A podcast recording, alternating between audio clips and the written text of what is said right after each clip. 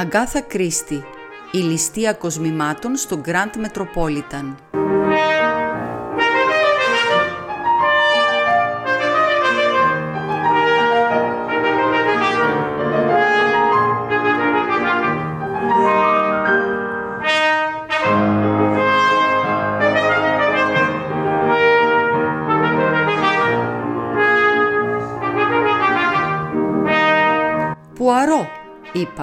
«Θα σου κάνει καλό να αλλάξεις λίγο τον αέρα σου».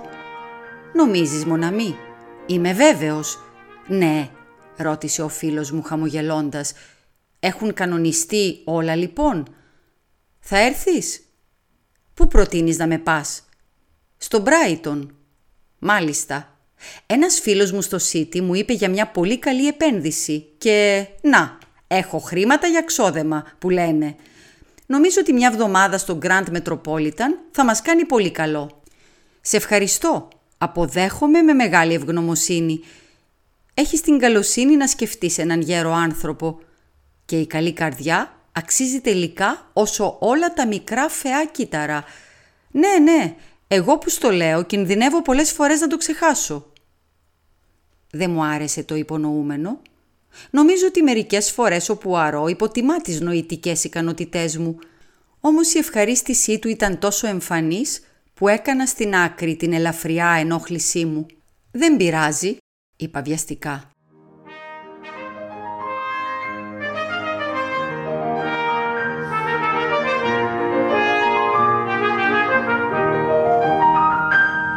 Το βράδυ του Σαββάτου μας βρήκε να διπνούμε στο Grand Metropolitan εν μέσω ενός εύθυμου πλήθους. Ήταν λες και όλος ο κόσμος είχε έρθει στο Brighton. Τα φορέματα που έβλεπες ήταν θαυμάσια και τα κοσμήματα, φορεμένα πολλές φορές περισσότερο για επίδειξη παρά από αγάπη για το καλό γούστο, εκπληκτικά. «Α, τι όμορφο θέαμα», μουρμούρισε ο Πουαρό. Αυτή είναι η φωλιά των κερδοσκόπων, έτσι δεν είναι Hastings. Υποτίθεται πως ναι, απάντησα, αλλά ας ελπίσουμε ότι δεν είναι όλοι κερδοσκόποι. Ο Πουαρό κοίταξε γύρω του γαλήνια. Η θέα όλων αυτών των κοσμημάτων με κάνει να εύχομαι να είχα στραφεί στο έγκλημα και όχι στην εξυχνίασή του. Τι εκπληκτική ευκαιρία για έναν πρώτης τάξεως κλέφτη. Κοίτα Χέιστιξ εκείνη την εύσομη γυναίκα δίπλα στην κολόνα. Είναι, όπως θα έλεγε κανείς, πνιγμένη στα πετράδια. Ακολούθησα τα μάτια του. «Μα αυτή είναι η κυρία Οπάλσεν», εξήγησα. «Τι γνωρίζεις» «Λίγο». Ο άντρας της είναι πλούσιος χρηματιστής που έβγαλε μια περιουσία από την πρόσφατη άνοδο των τιμών του πετρελαίου. Μετά το δείπνο συναντήσαμε τυχαία τους Οπάλσεν στο σαλόνι και του σύστησα στον Πουαρό. Συζητήσαμε για λίγα λεπτά και ολοκληρώσαμε πίνοντας μαζί καφέ. Ο Πουαρό έκανε εγκομιαστικά σχόλια για κάποια από τα ακριβότερα πετράδια που επιδεικνύονταν στο πλούσιο στήθος της κυρίας και το πρόσωπό της φωτίστηκε αμέσως. «Είναι ένα υπέροχο χόμπι για μένα, κύριε Πουαρό. Λατρεύω τα κοσμήματα. Ο Έντ ξέρει την αδυναμία μου και κάθε φορά που τα πράγματα πηγαίνουν καλά, μου φέρνει κάτι καινούριο. Σας ενδιαφέρουν οι πολύτιμες πέτρες; Πότε πότε ασχολούμαι αρκετά μαζί τους, κυρία μου. Το επάγγελμά μου με έχει φέρει σε επαφή με μερικά από τα διασημότερα κοσμήματα του κόσμου. Συνεχίζοντας αφηγήθηκε κάνοντας χρήση διακριτικών ψευδονύμων την ιστορία των κοσμημάτων ενός βασιλικού οίκου και η κυρία Οπάλσεν άκουγε με κομμένη την ανάσα. «Ω, αναφώνησε όταν τέλειωσε ο Πουαρό. «Ακούγεται σαν θεατρικό». «Ξέρετε, έχω κι εγώ κάποια μαργαριτάρια που έχουν τη δική τους ιστορία. Νομίζω θεωρείται ένα από τα πιο σπουδαία περιδέρεα στον κόσμο. Τα μαργαριτάρια είναι ταιριασμένα πολύ όμορφα και έχουν τέλειο χρώμα. Θα έλεγα να τρέξω επάνω να το φέρω». «Αχ, κυρία μου», διαμαρτυρήθηκε ο Πουαρό, «παρά είστε προσινείς. Παρακαλώ, μην μπείτε στον κόπο. «Μα θέλω να σας το δείξω». Η στρουμπουλή γυναίκα διέσχισε την αίθουσα ως το ανσασέρ αρκετά γρήγορα. Ο σύζυγός της, που μιλούσε μαζί μου, κοίταξε απορριμμένα τον Πουαρό. «Η κυρία είναι τόσο γλυκιά που επέμενε να μου δείξει το μαργαριταρένιο κολλιέ της», εξήγησε εκείνος. «Α, τα μαργαριτάρια!» Ο Πάλσεν χαμογέλασε ικανοποιημένα. «Όντως αξίζει να το δείτε. Και δεν κόστησαν και λίγο. Ωστόσο τα πιάνουν τα λεφτά τους. Ανά πάσα στιγμή μπορώ να τα πουλήσω όσο τα αγόρασα, ίσως και παραπάνω. Και μπορεί να αναγκαστώ να το κάνω, έτσι όπως πάνε τελευταία τα πράγματα. Αυτή τη στιγμή δεν υπάρχει πολύ χρήμα στο City. Αυτός ο αναθεματισμένος φόρος για υπερβάλλοντα κέρδη. Συνέχισε να μιλάει, μπαίνοντας σε λεπτομέρειες που δεν μπορούσα να παρακολουθήσω. Τον διέκοψε ένας μικρός όμως γκρουμ που τον πλησίασε και ψιθύρισε κάτι στο αυτί του. «Ε, τι, θα έρθω αμέσως. Δεν αρρώστησε έτσι». «Με συγχωρείτε κύριοι». Έφυγε ξαφνικά. Ο Πουαρό ακούμπησε στην πλάτη της καρέκλας του και άναψε ένα από τα μικροσκοπικά ρωσικά τσιγάρα του. Ύστερα αράδιασε με προσοχή και επιμέλεια τα άδεια φλιτζάνια του καφέ και χαμογέλασε ικανοποιημένα με το αποτέλεσμα.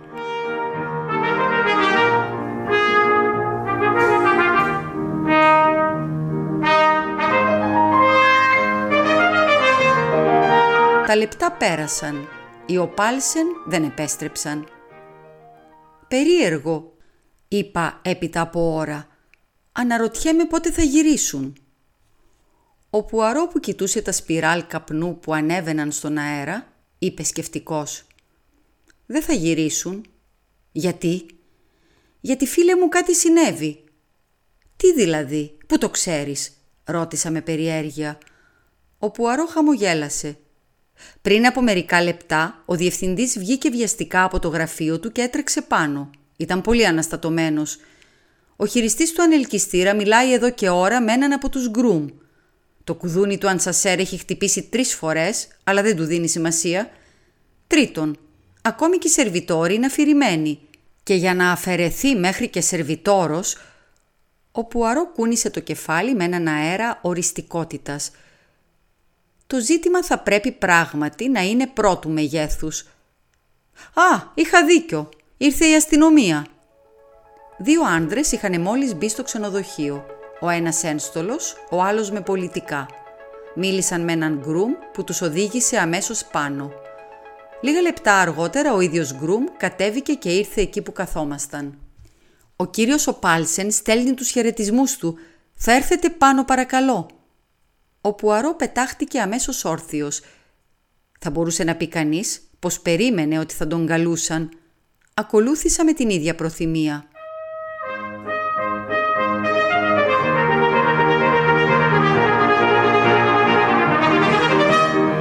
Τα δωμάτια των Οπάλσεν βρίσκονταν στον πρώτο όροφο.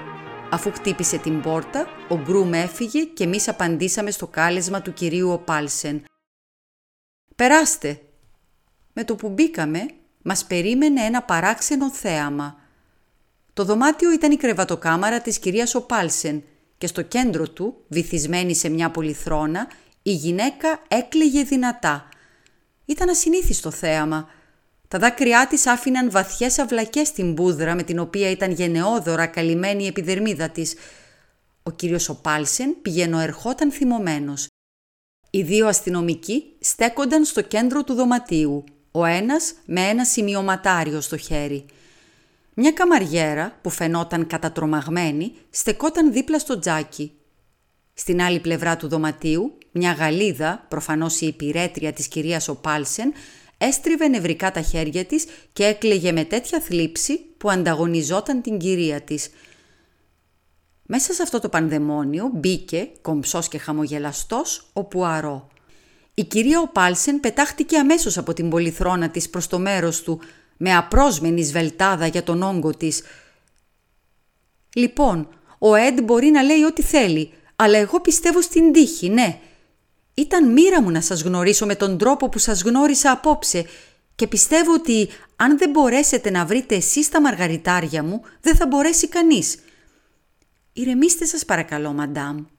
Ο Πουαρό της χτύπησε καθησυχαστικά το χέρι. Να είστε βέβαιοι, όλα θα πάνε καλά. Ο Ηρακλής Πουαρό θα σας βοηθήσει. Ο κύριος Οπάλσεν γύρισε προς τον επιθεωρητή της αστυνομίας. «Υποθέτω δεν υπάρχει αντίρρηση που κάλεσα τον κύριο».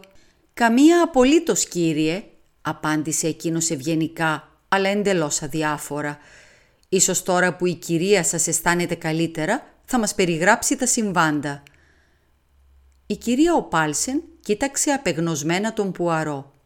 Εκείνος την οδήγησε πάλι στην πολυθρόνα της.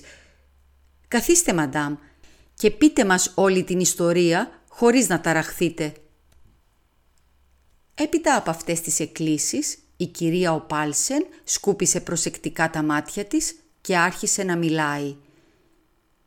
Ήρθα πάνω μετά το δείπνο για να πάρω τα μαργαριτάρια μου και να τα δείξω στον κύριο Πουαρό. Η Καμαριέρα και η Σελεστίν ήταν και οι δύο στο δωμάτιο, ο συνήθως. «Με συγχωρείτε, μαντάμ, αλλά τι εννοείται ο συνήθως» εξήγησε ο κύριος Οπάλσεν. Το έχω κανόνα να μην μπαίνει κανείς σε αυτό το δωμάτιο, εκτός αν είναι εδώ η Σελεστίνη, η πυρέτρια. Η καμαριέρα φτιάχνει το δωμάτιο το πρωί υπό την παρουσία της Σελεστίν και έρχεται ξανά μετά το δείπνο για να ετοιμάσει τα κρεβάτια υπό τις ίδιες συνθήκες. Διαφορετικά δεν εισέρχεται ποτέ στο δωμάτιο. Όπως έλεγα λοιπόν, συνέχισε η κυρία Οπάλσεν, ανέβηκα πάνω, ήρθα εδώ στο σιρτάρι έδειξε το κάτω δεξί σιρτάρι του μπουντουάρ. Έβγαλα την κοσμηματοθήκη μου και την ξεκλείδωσα. Όλα φαίνονταν φυσιολογικά. Αλλά τα μαργαριτάρια έλειπαν. Ο επιθεωρητής έγραφε συνεχώς το σημειωματάριό του. «Πότε ήταν η τελευταία φορά που τα είδατε» ρώτησε. «Ήταν εκεί όταν κατέβηκα για το δείπνο. Είστε βέβαιοι» «Απόλυτα. Δεν ήμουν σίγουρη αν έπρεπε να τα φορέσω ή όχι αλλά στο τέλος αποφάσισα να βάλω τα σμαράγδια και τα έβαλα ξανά στην κοσμηματοθήκη μου. Ποιος κλείδωσε την κοσμηματοθήκη; Εγώ. Φοράω το κλειδί σε αλυσίδα γύρω από το λαιμό μου. Το σήκωσε ψηλά καθώς μιλούσε. Ο επιθεωρητής το κοίταξε προσεκτικά και ανασήκωσε τους ώμους. Ο κλέφτης θα πρέπει να είχε αντικλείδι. Δεν είναι δύσκολο. Η κλειδαριά είναι αρκετά απλή. Τι κάνατε αφού κλειδώσατε την κοσμηματοθήκη; Την έβαλα πίσω στο κάτω σιρτάρι, όπου την κρατάω πάντοτε. Δεν κλειδώσατε το σιρτάρι; Όχι, δεν το κλειδώνω ποτέ. Η υπηρέτριά μου μένει στο δωμάτιο μέχρι να γυρίσω, οπότε δεν χρειάζεται. Το πρόσωπο του επιθεωρητή χλώμιασε. Δηλαδή μου λέτε ότι το κόσμημα ήταν εκεί όταν κατεβήκατε για το δείπνο και ότι από τότε η υπηρέτρια δεν έχει φύγει από το δωμάτιο. Ξαφνικά λες και καταλάβαινε για πρώτη φορά την τρομερή θέση στην οποία βρισκόταν, η Σελεστίν έβγαλε μια διαπεραστική στριγλιά και πέφτοντας πάνω στον Πουαρό ξεστόμησε έναν χήμαρο από ακαταλαβίστικα γαλλικά. Η υπόνοια ήταν εξωφρενική, ότι εκείνη έκλειψε την κυρία. Ήταν γνωστό ότι η λυθιότητα της αστυνομίας ήταν απίστευτη, όμως ο Μεσχέ Πουαρό που ήταν Γάλλος, Βέλγος διέκοψε εκείνος, αλλά η Σελεστίν δεν έδωσε σημασία στην διόρθωση. Ο Μεσιέ Πουαρό δεν θα μείνει άπραγος και δεν θα αφήσει να κατηγορηθεί άδικα, ενώ η διαβόητη καμαριέρα θα τη γλίτωνε και θα παρέμενε ατιμόρυτη. Ποτέ δεν τη συμπάθησε. Μια θρασίτατη, μια ξεδιάντροπη, μια γεννημένη κλέφτρα.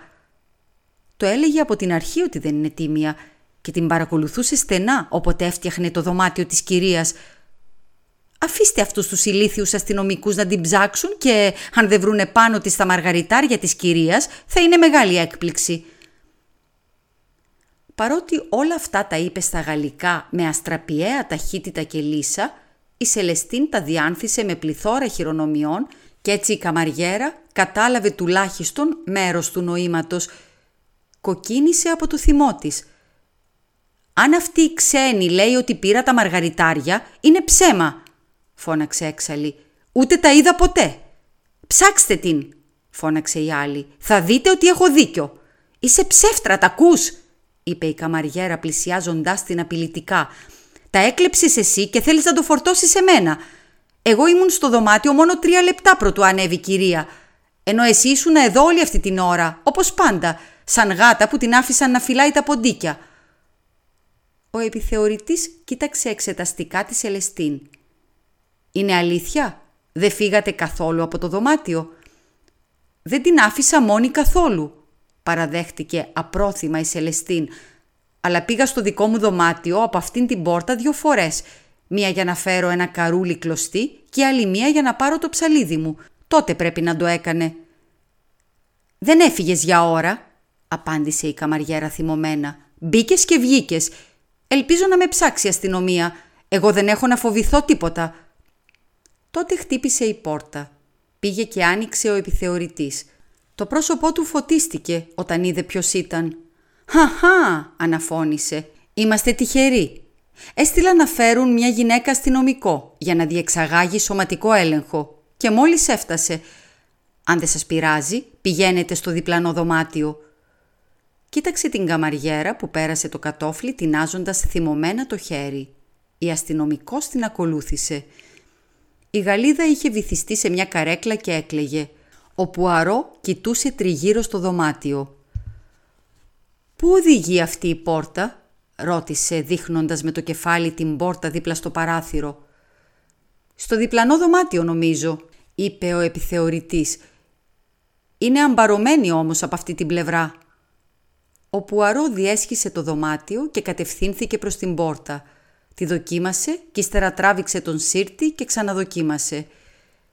«Και από την άλλη», σχολίασε. «Αυτό φαίνεται να αποκλείει το συγκεκριμένο ενδεχόμενο». Πλησίασε τα παράθυρα, εξετάζοντάς τα με τη σειρά. Και πάλι τίποτα, ούτε μπαλκονάκι έχει έξω. «Ακόμα και να είχε», είπε ανυπόμονα ο επιθεωρητής, «δεν βλέπω πώς θα μας βοηθούσε κάτι τέτοιο, αν η υπηρέτρια δεν έφυγε ποτέ από το δωμάτιο». «Εβινταμό», είπε ο Πουαρό ατάραχα, αφού η Μαντμαζέλ είναι βέβαιη ότι δεν έφυγε από το δωμάτιο. Τον διέκοψε η επανεμφάνιση της καμαριέρας και της αστυνομικού. «Τίποτα», είπε η τελευταία λακωνικά. «Αυτό θα έλειπε», είπε η καμαριέρα θυγμένη. «Και αυτή η Γαλλίδα εξετσίποτη θα έπρεπε να ντρέπεται που ατίμωσε μια τίμια κοπέλα». «Καλά, καλά κοπέλα μου, δεν πειράζει», είπε ο επιθεωρητής ανοίγοντας την πόρτα. «Κανείς δεν σε υποπτεύεται. Πήγαινε να συνεχίσεις τη δουλειά σου». Η καμαριέρα έφυγε απρόθυμα. «Αυτή δεν θα την ψάξετε» ρώτησε δείχνοντας τη Σελεστίν. «Ναι, ναι». Ο επιθεωρητής έκλεισε την πόρτα και γύρισε το κλειδί. Η Σελεστίν συνόδευσε με τη σειρά της την ερευνήτρια στο μικρό δωμάτιο. Σε λίγα λεπτά επέστρεψε κι αυτή. Δεν βρέθηκε τίποτα πάνω της. Το πρόσωπο του επιθεωρητή σκοτίνιασε κι άλλο. «Πολύ φοβάμαι ότι, όπως και να έχει, θα πρέπει να σας ζητήσω να έρθετε μαζί μου, Δεσποινής», στράφηκε στην κυρία Οπάλσεν. «Λυπάμαι, μαντάμ, μα όλα τα στοιχεία εκεί οδηγούν. Αν δεν τα έχει πάνω της, είναι κρυμμένα κάπου στο δωμάτιο». Η Σελεστίν έβγαλε μια διαπεραστική κραυγή και πιάστηκε από το χέρι του Πουαρό. Εκείνος έσκυψε και της ψιθύρισε κάτι στο αυτί. Τον κοίταξε με αμφιβολία. «Σι, σι, mon enfant. Σε διαβεβαιώνω ότι είναι καλύτερα να μην αντισταθείς. Ύστερα στράφηκε προς τον επιθεωρητή. «Επιτρέπετε κύριε» «Ένα μικρό πείραμα, αποκλειστικά προς δική μου ικανοποίηση». «Εξαρτάται από το τι ακριβώς είναι», απάντησε ο αστυνομικός επιφυλακτικά. Ο Πουαρό απευθύνθηκε και πάλι στη Σελεστίν. «Μας είπες πως πήγες στο δωμάτιο για να φέρεις ένα κουβάρι κλωστή. Πού ήταν» «Πάνω στη σιρταριέρα, κύριε. Και το ψαλίδι επίσης. Θα ήταν μεγάλος σκόπος, μαντμαζέλ, να σας ζητήσω να επαναλάβετε τις δύο αυτές πράξεις σας. Λέτε ότι καθόσασταν εδώ με το εργό σας. Η Σελεστίν κάθισε κάτω. Κι ύστερα, με το σήμα του Πουαρό, σηκώθηκε, πήγε στο διπλανό δωμάτιο, πήρε ένα αντικείμενο από τη σιρταριέρα και επέστρεψε. Η προσοχή του Πουαρό είχε μοιραστεί ανάμεσα στις κινήσεις της και στο μεγάλο ρολόι στην παλάμη του. «Πάλι παρακαλώ πολύ, μαντμαζέλ», με το τέλος της δεύτερης δοκιμής σημείωσε κάτι στο σημειωματάριό του και έβαλε ξανά το ρολόι του στην τσέπη. «Σας ευχαριστώ, μαντμαζέλ» «Και σας, μεσιέ», υποκλήθηκε στον επιθεωρητή για την ευγένειά σας. Ο επιθεωρητής φαινόταν να διασκεδάζει με την υπερβολική ευγένειά του. Η Σελεστίν έφυγε κλαίγοντας, συνοδευόμενη από την αστυνομικό και τον αξιωματικό με τα πολιτικά. Έπειτα από μια σύντομη συγνώμη στην κυρία Οπάλσεν, ο επιθεωρητής άρχισε να κάνει φύλλο και φτερό το δωμάτιο. Έβγαλε τα συρτάρια, άνοιξε τα φύλλα της ντουλάπας, ξέστρωσε εντελώς το κρεβάτι και χτύπησε το πάτωμα για τυχόν κενά. Ο κύριος Οπάλσεν παρακολουθούσε με επιφυλακτικότητα. «Πραγματικά πιστεύετε ότι θα τα βρείτε» «Ναι κύριε, είναι λογικό. Δεν είχε χρόνο να τα βγάλει από το δωμάτιο. Το γεγονός ότι η κυρία ανακάλυψε τόσο γρήγορα την κλοπή ανέτρεψε τα σχέδιά της. Όχι, είναι σίγουρα εδώ. Μία από τις δύο θα πρέπει να τα έκρυψε και είναι εξαιρετικά απίθανο να το έκανε η καμαριέρα. Περισσότερο από απίθανο. Αδύνατον, είπε χαμηλόφωνα ο Πουαρό. Τι, ο επιθεωρητής τον κοίταξε έντονα. Επιτρέψτε μου μια επίδειξη. Χέιστιγκς, καλέ μου φίλε, πάρε το ρολόι μου στο χέρι σου. Με προσοχή, είναι οικογενειακό κοιμήλιο. Μόλις τώρα χρονομέτρησα τις κινήσεις της Μαντμαζέλ. Η πρώτη απουσία από το δωμάτιο ήταν 12 δευτερόλεπτα, η δεύτερη 15. Τώρα παρατηρήστε τις κινήσεις μου. Η κυρία θα είχε την καλοσύνη να μου δώσει το κλειδί της κοσμηματοθήκης της σας ευχαριστώ. Και ο φίλος μου ο Χέιστιξ θα είχε την καλοσύνη να πει «Ξεκίνα». «Ξεκίνα», είπα. Με σχεδόν απίστευτη σβελτάδα, ο Πουαρό άνοιξε το σιρτάρι του μπουντουάρ, έβγαλε την κοσμηματοθήκη, έβαλε το κλειδί στην κλειδαριά, άνοιξε το καπάκι, επέλεξε ένα κόσμημα, έκλεισε και κλείδωσε την κοσμηματοθήκη, την έβαλε ξανά στο σιρτάρι και το έκλεισε. Οι κινήσεις του ήταν αστραπιαίες. «Λοιπόν, Μοναμή», με ρώτησε λαχανιασμένα. «46 δεύτερα», απάντησα. «Βλέπετε», είπε κοιτάζοντας τριγύρω, «η καμαριέρα δεν θα είχε χρόνο ούτε να βγάλει το κολλιέ, πόσο μάλλον να το κρύψει». «Τότε αυτό κλείνει το θέμα της καμαριέρας», είπε ο επιθεωρητής με ικανοποίηση και συνέχισε την έρευνά του. Πέρασε στο διπλανό δωμάτιο, σε αυτό της υπηρέτριας. Ο Πουαρό ήταν σκυθροπός και σκεφτικός. Ξαφνικά έκανε μία ερώτηση στον κύριο Πάλσεν. Αυτό το κολλιέ ήταν αναμφίβολα ασφαλισμένο. Εκείνος φάνηκε να ευνηδιάζεται λίγο. «Ναι», είπε διστακτικά, «ήταν». «Μα τι σημασία έχει», είπε ξαφνικά η κυρία ο Πάλσεν κλαίγοντας, το κολλιέ μου θέλω πίσω. Ήταν μοναδικό. Όσα χρήματα κι αν δώσουν δεν θα είναι το ίδιο. Καταλαβαίνω, μαντάμ, είπε καθησυχαστικά ο Πουαρό. Καταλαβαίνω απόλυτα. Για μια γυναίκα το συνέστημα είναι το παν. Έτσι δεν είναι. Όμως ο κύριος που δεν έχει αυτή την τόσο λεπτή ευαισθησία θα βρει αναμφίβολα έστω μικρή παρηγοριά σε αυτό το γεγονός.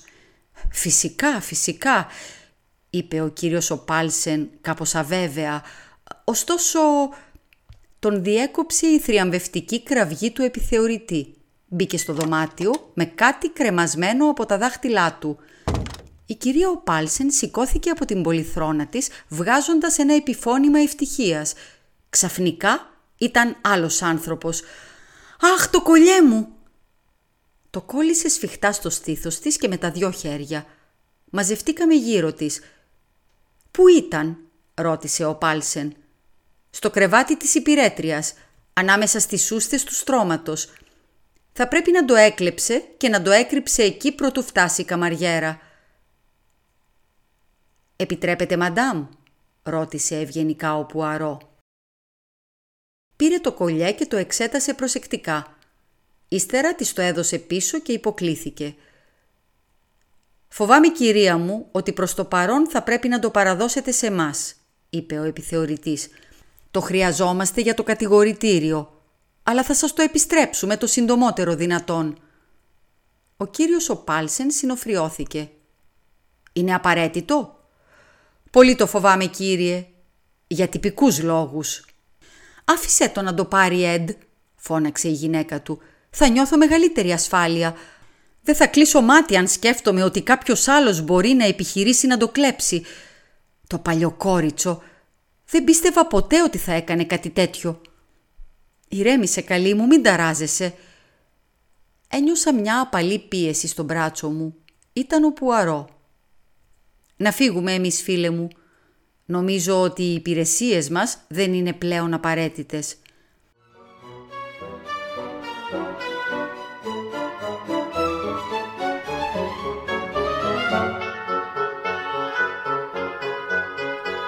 Ωστόσο, μόλις βγήκαμε έξω, κοντοστάθηκε και προς μεγάλη μου έκπληξη είπε «Θέλω πολύ να δω το διπλανό δωμάτιο». Η πόρτα δεν ήταν κλειδωμένη και μπήκαμε μέσα. Το δωμάτιο, ένα μεγάλο δίκλινο, δεν ήταν πιασμένο. Υπήρχε παντού σκόνη και ο ευαίσθητος φίλος μου έκανε μια από τις πιο χαρακτηριστικές γκριμάτσες του, καθώς διέτρεξε το δάχτυλό του γύρω από ένα ορθογώνιο σημάδι στο τραπέζι που βρισκόταν κοντά στο παράθυρο. «Το σέρβις υστερεί», παρατήρησε ηρωνικά. Αγνάντευε σκεπτικός έξω από το παράθυρο και φάνηκε σαν να είχε απορροφηθεί στις σκέψεις του. «Λοιπόν», ρώτησα ανυπόμονα, «γιατί ήρθαμε εδώ» συνέχισε να αγναντεύει. «Je vous demande pardon, mon ami». Ήθελα να δω αν η πόρτα ήταν πράγματι μανταλωμένη και από αυτή την πλευρά. «Ναι», είπα κοιτάζοντας την πόρτα που επικοινωνούσε με το δωμάτιο από που μόλις είχαμε φύγει. «Είναι αμπαρωμένη». Ο Πουαρό έγνεψε. Φαινόταν να βρίσκεται ακόμη σε περισυλλογή. «Και τέλος πάντων», συνέχισα, «τι σημασία έχει; Η υπόθεση έκλεισε. Μακάρι να σου είχε δοθεί η ευκαιρία να διακριθείς, αλλά ήταν από εκείνες τις υποθέσεις που ακόμη και ένας πεισματάρης ανόητος σαν τον επιθεωρητή δεν θα μπορούσε να κάνει λάθος. Ο Πουαρό κούνησε το κεφάλι του. «Η υπόθεση δεν έχει κλείσει, φίλε μου. Δεν θα κλείσει μέχρι να βρούμε ποιος έκλεψε τα μαργαριτάρια. Αφού τα έκλεψε η υπηρέτρια. Γιατί το λες αυτό» γιατί τράβλησα. Βρέθηκαν και μάλιστα στο στρώμα της. «Καλά, καλά», είπε ανυπόμονα ο Πουαρό. «Αυτά δεν ήταν τα πραγματικά μαργαριτάρια». «Τι» «Ήταν ψεύτικα, μοναμή». Τα λόγια του μου έκοψαν την ανάσα. Ο Πουαρό χαμογελούσε ατάραχα. Ο καλός επιθεωρητής προφανώς δεν ξέρει τίποτα από κοσμήματα αλλά σύντομα θα ξεσπάσει μεγάλος σαματάς. «Πάμε!» φώναξα τραβώντας τον από τον μπράτσο. «Πού; Πρέπει να το πούμε αμέσως του Σοπάλσεν». «Δεν νομίζω.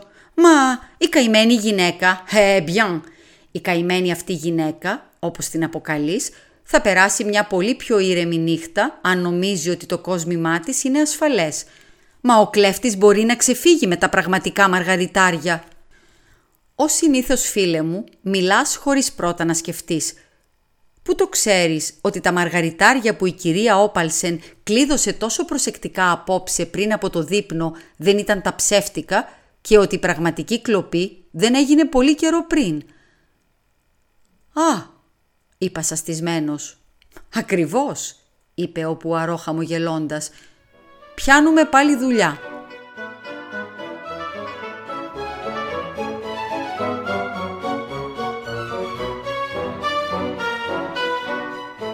Βγήκε πρώτος από το δωμάτιο, κοντοστάθηκε μια στιγμή σαν να σκεφτόταν και ύστερα κατευθύνθηκε στο τέλος του διαδρόμου, σταματώντας το μικρό δωμάτιο όπου μαζεύονταν οι καμαριέρες και οι γκρουμ κάθε ορόφου. Η καμαριέρα της κυρίας Όπαλσεν φαίνεται ότι ήταν το επίκεντρο της προσοχής και διηγούνταν τις τελευταίες εμπειρίες της στο καθυλωμένο ακροατήριό της. Σταμάτησε στη μέση της φράσης της ο Πουαρό υποκλήθηκε με τη συνήθεια ευγένειά του.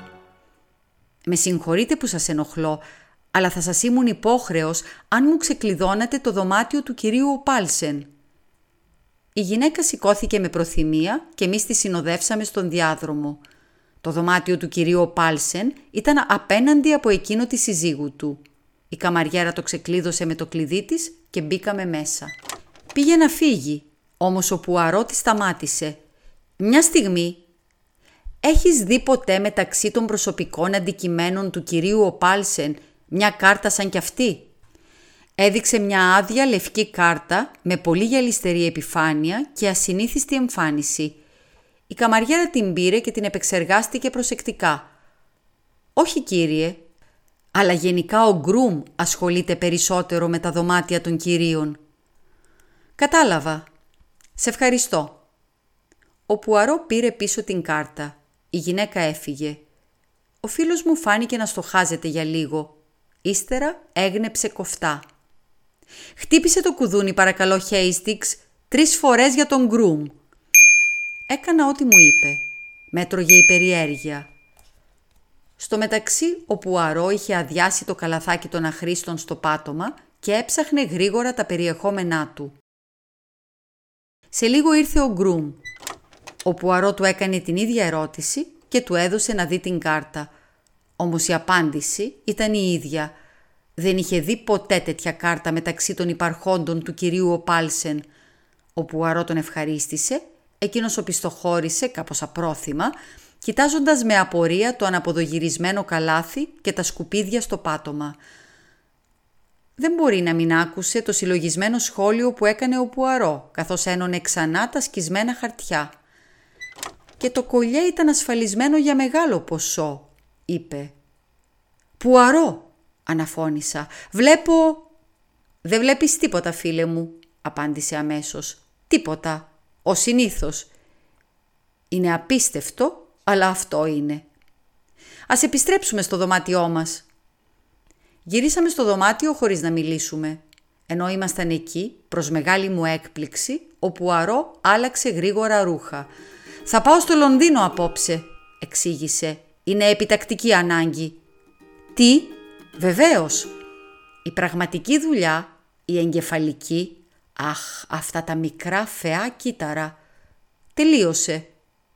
Πάω να βρω επιβεβαίωση και θα τη βρω. Αδύνατο να ξεγελάσει τον Ηρακλή Πουαρό. Μία από αυτές τις μέρες θα αποτύχεις παταγωδός, παρατήρησα αηδιασμένος με την αλαζονία του. Σε παρακαλώ μοναμή, μη θυμώνεις. Βασίζομαι σε σένα να μου κάνεις μια χάρη για τη φιλία μας. Φυσικά, είπα πρόθυμα, καταντροπιασμένος με τη δυσθυμία που είχα επιδείξει. Τι είναι, το μανίκι του σακακιού που έβγαλα θα το βουρτσίσεις. Βλέπεις, έχει κολλήσει πάνω λίγη άσπρη σκόνη. Θα παρατήρησες βέβαια ότι πέρασα το δάχτυλό μου γύρω από το σιρτάρι του μπουντουάρ. Όχι. Πρέπει να παρατηρήσω τι κάνω φίλε μου. Έτσι γέμισα σκόνη το δάχτυλό μου και από υπερβάλλοντα ζήλο λέρωσα το μανίκι μου. Μια ενέργεια δίχως μέθοδο που αποδοκιμάζω αντίθετη με όλες τις αρχές μου. Αλλά τι ήταν η σκόνη; Ρώτησα χωρίς να με πολυνιάζουν οι αρχές του Πουαρό. Σίγουρα όχι το δηλητήριο που χρησιμοποιούσαν οι βοργίες. Απάντησε ο Πουαρό χαμογελώντας χαρούμενα. Βλέπω ότι η φαντασία σου καλπάζει. Νομίζω ότι ήταν γαλλική κοιμωλία. Γαλλική κοιμωλία. Ναι, τη χρησιμοποιούν οι επιπλοποιοί για να κάνουν τα σιρτάρια να ανοιγοκλίνουν ευκολότερα. Κατεργάρι, το φαντάστηκα ότι ετοίμαζες κάτι συναρπαστικό. Αντίο φίλε μου, φεύγω αμέσως. Η πόρτα έκλεισε πίσω του. Με ένα χαμόγελο, εν μέρη χλεβαστικό και εν μέρη στοργικό, πήρα το σακάκι και άπλωσα το χέρι μου προς τη βούρτσα.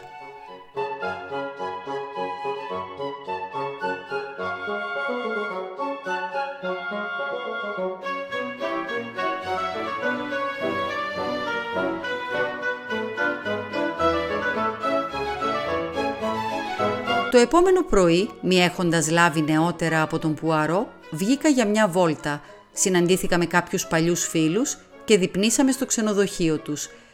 Το απόγευμα πήγαμε για ποδήλατο. Ένα τρίπιο λάστιχο μας καθυστέρησε και ήταν περασμένες 8 όταν γύρισα στο Grand Metropolitan. Το πρώτο πράγμα που αντίκρισα ήταν ο Πουαρό φαινόταν ακόμη πιο μικροσκοπικός από ό,τι συνήθως, στριμωγμένος όπως ήταν ανάμεσα στους οπάλσεν. Τα μάτια του έλαμπαν με ένα γαλήνιο αίσθημα ικανοποίησης. «Μόνα μη Χέιστιγκς», φώναξε και έτρεξε να με υποδεχθεί. «Αγκάλιασέ με φίλε μου, όλα πήγαν κατευχήν». Ευτυχώς η αγκαλιά ήταν απλώς σχήμα λόγου, κάτι που δεν είναι πάντοτε σίγουρο με τον Πουαρό. «Εννοείς ότι όλα άρχισα να λέω. «Πήγαν υπέροχα θα έλεγα», πετάχτηκε η κυρία Οπάλσεν με ένα χαμόγελο απλωμένο στο παχουλό πρόσωπό της. «Δεν σου είπα, Εντ, ότι αν δεν μπορούσε να βρει αυτό στα μαργαριτάρια μου, δεν θα μπορούσε κανείς». «Ναι, μου το είπες αγάπη μου, μου το είπες και είχες δίκιο». Κοίταξα απεγνωσμένο στον Πουαρό που ανταπέδωσε το βλέμμα μου. «Ο φίλος μου ο Χέιστιξ τα έχει χαμένα. Κάθισε και θα σου διηγηθώ την υπόθεση που έληξε τόσο ευχάριστα. Έληξε. Μα ναι, τους συνέλαβαν. Ποιους; Την Καμαριέρα και τον Γκρουμ φυσικά. Δεν υποψιάστηκες ούτε με την αποχαιρετιστήρια ανοίξη μου για τη γαλλική κοιμωλία. Είπες ότι τη χρησιμοποιούν οι επιπλοποιοί. Φυσικά και τη χρησιμοποιούν. Για να κάνουν τα σιρτάρια να γλιστρούν ευκολότερα. Κάποιος ήθελε να ανοιγοκλίνει το σιρτάρι δίχως θόρυβο. Ποιος θα μπορούσε να είναι; Προφανώς μόνο η καμαριέρα. Το σχέδιο ήταν τόσο ιδιοφιές που δεν πάει αμέσως στο μυαλό σου. Ούτε καν το μυαλό του Ηρακλή Πουαρό. Άκου πώς το έκαναν. Ο Γκρούμ είναι δίπλα στο άδειο δωμάτιο και περιμένει. Η Γαλλίδα υπηρέτρια βγαίνει από το δωμάτιο. Με αστραπιαίες κινήσεις η καμαριέρα ανοίγει το σιρτάρι, βγάζει την κοσμηματοθήκη και ανοίγοντας τον σύρτη του τη δίνει μέσα από την πόρτα. Ο Γκρούμ την ανοίγει με την ησυχία του, με το αντικλείδι που είχε φτιάξει, βγάζει το κολλιέ και περιμένει. Η Σελεστίν ξαναφεύγει από το δωμάτιο και σε κλάσματα του δευτερολέπτου η κοσμηματοθήκη αλλάζει ξανά χέρια και επιστρέφει στο σιρτάρι. Η κυρία φτάνει, η κλοπή αποκαλύπτεται. Η καμαριέρα απαιτεί να την ψάξουν κάνοντας τη θυγμένη και φεύγει από το δωμάτιο με το κούτελο καθαρό. Το ψεύτικο κολλιέ που είχε προμηθευτεί το είχε κρύψει στο κρεβάτι της Γαλλίδας υπηρέτριας εκείνο το πρωί η καμαριέρα. Σατανική ιδέα αυτή. Και γιατί πήγε στο Λονδίνο; Θυμάσαι την κάρτα; Φυσικά. Το είχα απορία. Ακόμη το έχω. Νόμιζα... Δίστασα και κοίταξα διακριτικά τον κύριο Οπάλσεν. Ο Πουαρό γέλασε με την καρδιά του. «Une blague» για χάρη του Γκρουμ. Η κάρτα είχε ειδικά κατασκευασμένη επιφάνεια για συλλογή δακτυλικών αποτυπωμάτων. Πήγα κατευθείαν στη Scotland Yard, ζήτησα τον παλιό φιλό μας, τον επιθεωρητή Τζαπ, και του παρουσίασα τα στοιχεία. Όπως είχα υποψιαστεί, τα δακτυλικά αποτυπώματα ανήκαν σε δύο διαβόητους κλέφτες κοσμημάτων που καταζητούνται εδώ και καιρό. Ο Τζαπ ήρθε εδώ μαζί μου. Οι κλέφτες συνελήφθησαν και το κολλιέ βρέθηκε στην κατοχή του Γκρουμ. Έξυπνο δίδυμο, αλλά απέτυχαν στη μέθοδο. Σου το έχω πει, Hastings, τουλάχιστον 36 φορές, ότι χωρίς μέθοδο, τουλάχιστον 36.000 φορές, τον διέκοψα. Αλλά πού απέτυχε η μέθοδός τους; Μοναμή, είναι καλό σχέδιο να προσληφθείς ως καμαριέρα ή ως γκρουμ, αλλά δεν πρέπει να παραμελείς τη δουλειά σου. Άφησαν ένα άδειο δωμάτιο αξεσκόνιστο. Έτσι, όταν ο άνδρας ακούμπησε την κοσμηματοθήκη στο μικρό τραπέζι δίπλα από την πόρτα που ενώνει τα δύο δωμάτια, άφησε ένα ορθογώνιο σημάδι. «Το θυμάμαι», αναφώνησα. Προτού το δω, ήμουν ακόμη διχασμένος. Τότε κατάλαβα. Σώπασε για μια στιγμή. «Και πήρα πίσω τα μαργαριτάρια μου», είπε η κυρία Οπάλσεν, σαν να ανήκε στον χορό αρχαίας τραγωδίας. «Αν είναι έτσι», είπα εγώ, «μπορώ να πάω για δείπνο». Ο Πουαρό με συνόδευσε. «Αυτό θα πρέπει να σου φέρει μεγάλη δόξα», παρατήρησα. «Πάντι του», απάντησε ο Πουαρό ήρεμα. Ο Τζαπ και ο τοπικός επιθεωρητής θα μοιραστούν τα εύσημα, όμως χτύπησε ελαφρά την τσέπη του. Έχω εδώ μια επιταγή από τον κύριο Πάλσεν.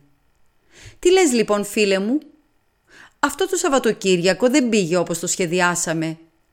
Θα ήθελες να επιστρέψουμε το επόμενο με δικά μου έξοδα αυτή τη φορά;